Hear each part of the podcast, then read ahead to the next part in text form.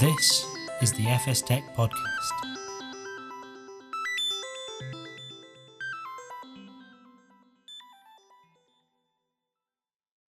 Welcome to this F S Tech Podcast. I'm Ross Law, Senior Reporter at F S Tech, and today we're going to be exploring the value of data streaming solutions for financial services institutions.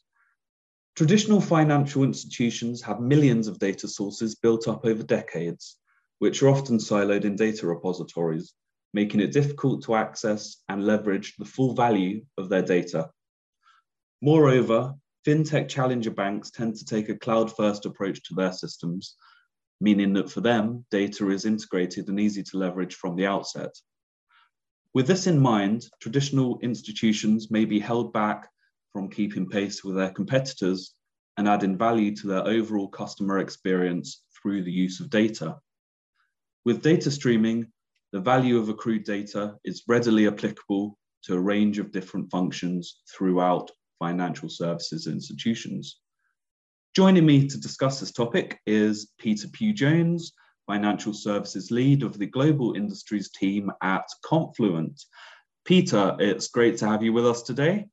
Thanks, Ross. It's great to be here. And I'm lucky I'm in an air-conditioned room, so yeah. So it's a bit hot outside here in the U K, isn't it? So yeah, absolutely. It's quite, quite hellish. um, so if we, I want to kick off by um, really finding out what the ability of leveraged data in real time is for F S Is and why does it matter? Yes, that's actually a really good question, right? Because it, um, I think the answer to that might come from two areas, and it's probably the easiest way to break it down into two different areas. So you've got, over the last twenty years or so, a massive volume or increase in volume of data, uh, which is obvious to everybody, right? I mean, any anyone who has a cell phone or watch, you know, they get alerts, pop-ups, things like that's going on all the time. They're tracking their health, they're riding bikes, and they're checking their mileage. You know, all these things are gathering data all the time. There's a monumental amount of new data coming into the sphere, if you like, of, of being able to analyze it and make decisions from it. And then you've got the number of devices they all have. So that data plus the devices, um, it really does lead to a way of us needing to think differently about how to work with data generally. And although I may be talking about sort of IoT generating devices in some way when you talk about watches and, and phones and things like this, um, uh-huh. it, it actually matters, because if you're a financial institution of the modern era and of the future, you want to be thinking about how can I best work with my customers in a way that makes most benefit to them and makes most sense to them.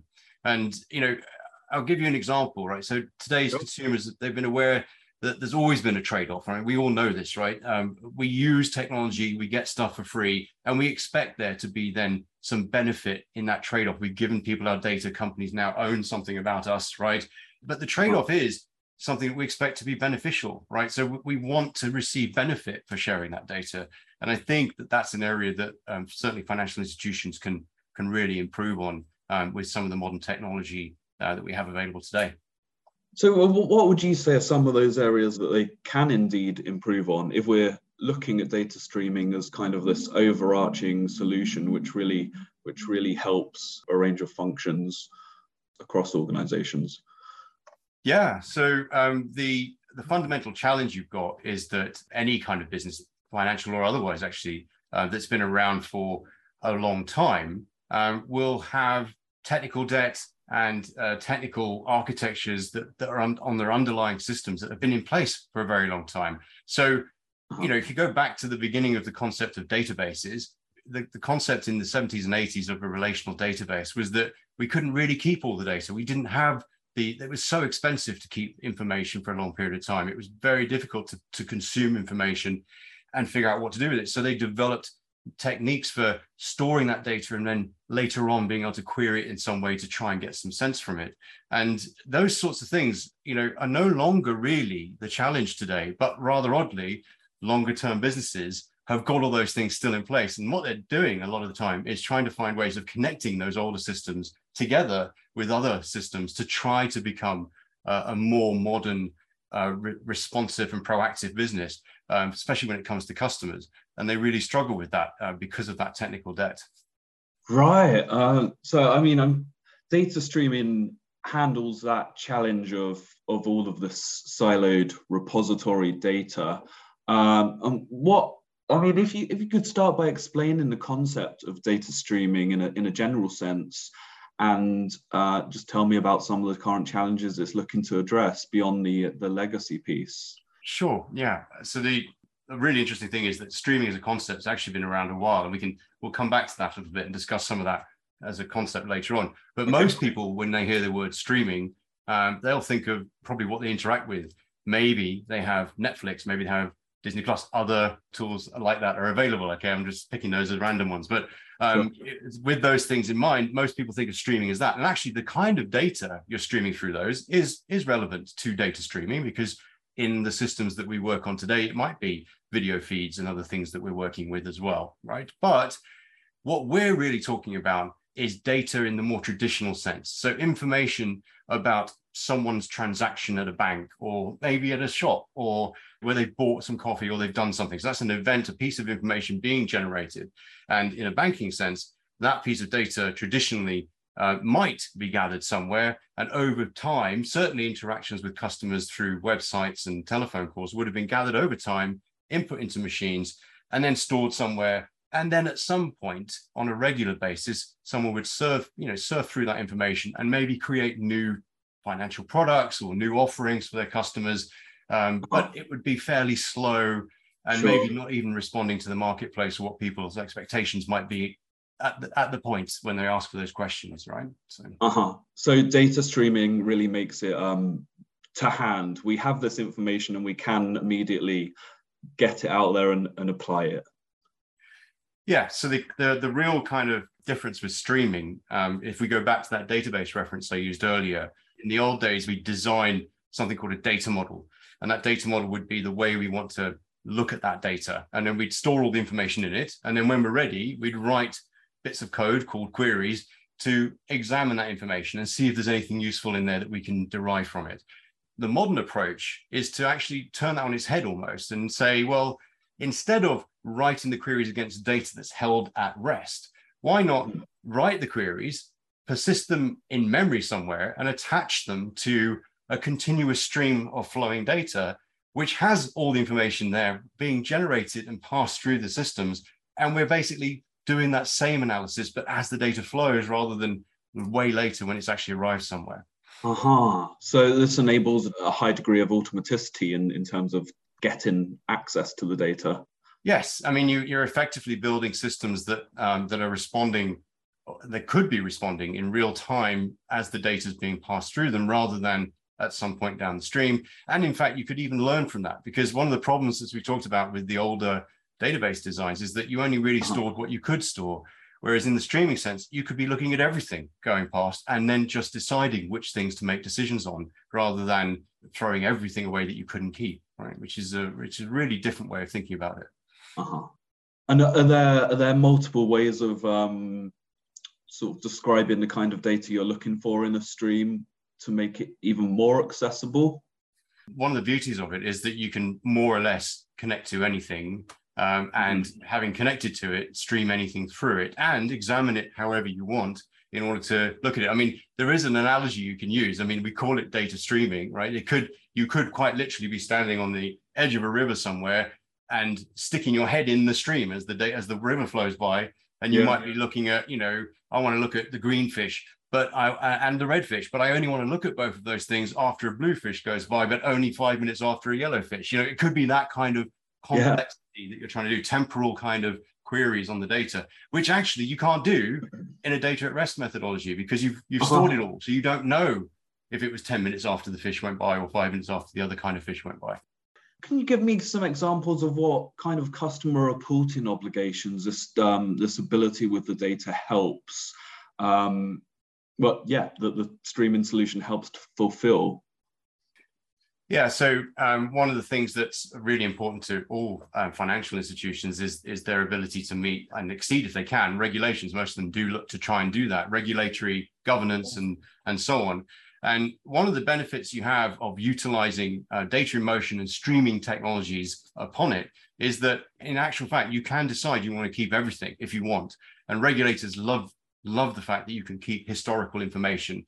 one of the benefits of streaming is that you can do something called event sourcing. So you can actually keep uh-huh. um, the history of things as they change over time, right? So today I've got a beard, next week I might not have one. Well, that's a, yeah. that's an event source, right? And that's uh-huh. something that could be a, a useful insight, even from a financial institution perhaps, right? And so if you think of it that way, um, these the new way of, of, of building these environments um, and taking advantage of streaming really lets you uh, react to very specific and subtle changes in the state of something. In fact, we even call it state vectors, right? So it's it's about knowing the current state of something. You know, what did Pete spend? Where is Pete located? When he used his card, he was in London two minutes ago. So there's no way he could be in Korea now using yeah. a different card, right? So that kind of information, right? Uh-huh. Uh-huh. Yeah, so we have the the F C A consumer duty rules coming into effect, I believe, early next year. In the how, U K, yes. Uh, how can data streaming help there? Well, actually, it's a really good example. So thanks for bringing that one up, because I'm not sure if you saw all of that coverage of that, but a company we partner with called ten X Banking um, is a provider of services to digital banks and startup banks. And um, they provide a banking platform Uh, which is built on, in our case, the Confluent solution, the Confluent platform solution and cloud. And that provides them with the ability to actually put in place all the things they might need to put in place to meet with this new set of consumer duty rules that are actually going to come into play from around about, as you say, April next year. So anyone thinking about how can we get from where we are today to being able to create a system or a set of systems that can support those new consumer duties that the Financial Conduct Authority will want in the U K everyone to be doing. By the way, what it means, essentially, the whole point of these new consumer duty rules is uh, to turn the bank's thought processes, or, or not just the bank, but the financial company's thought processes into customer-centric. So it's a bit like okay. know your customer on steroids, right? It's, it's, it's more right. than that, right? It, Every decision they make has to be, is this the best thing for my individual customer? And how well do I know that customer? And this is the kind of thing that you can support in these systems. What we don't yet know is, is exactly how they're going to be measuring whether a bank or other financial company is actually implementing those properly. But we do know that if you have a, a platform like Confluent with its data in motion methodologies and streaming analysis on top, you will be able to produce all the governance and lineage reporting information that you might need to satisfy those rules and to satisfy any tests they do for you on those rules. Uh-huh. You mentioned sort of maximizing the reporting obligations and kind of exceeding them. Uh, and I guess that feeds nicely into our next question about what F S Is can do just to make sure that they're maximizing the value of their uh, data by using data streaming.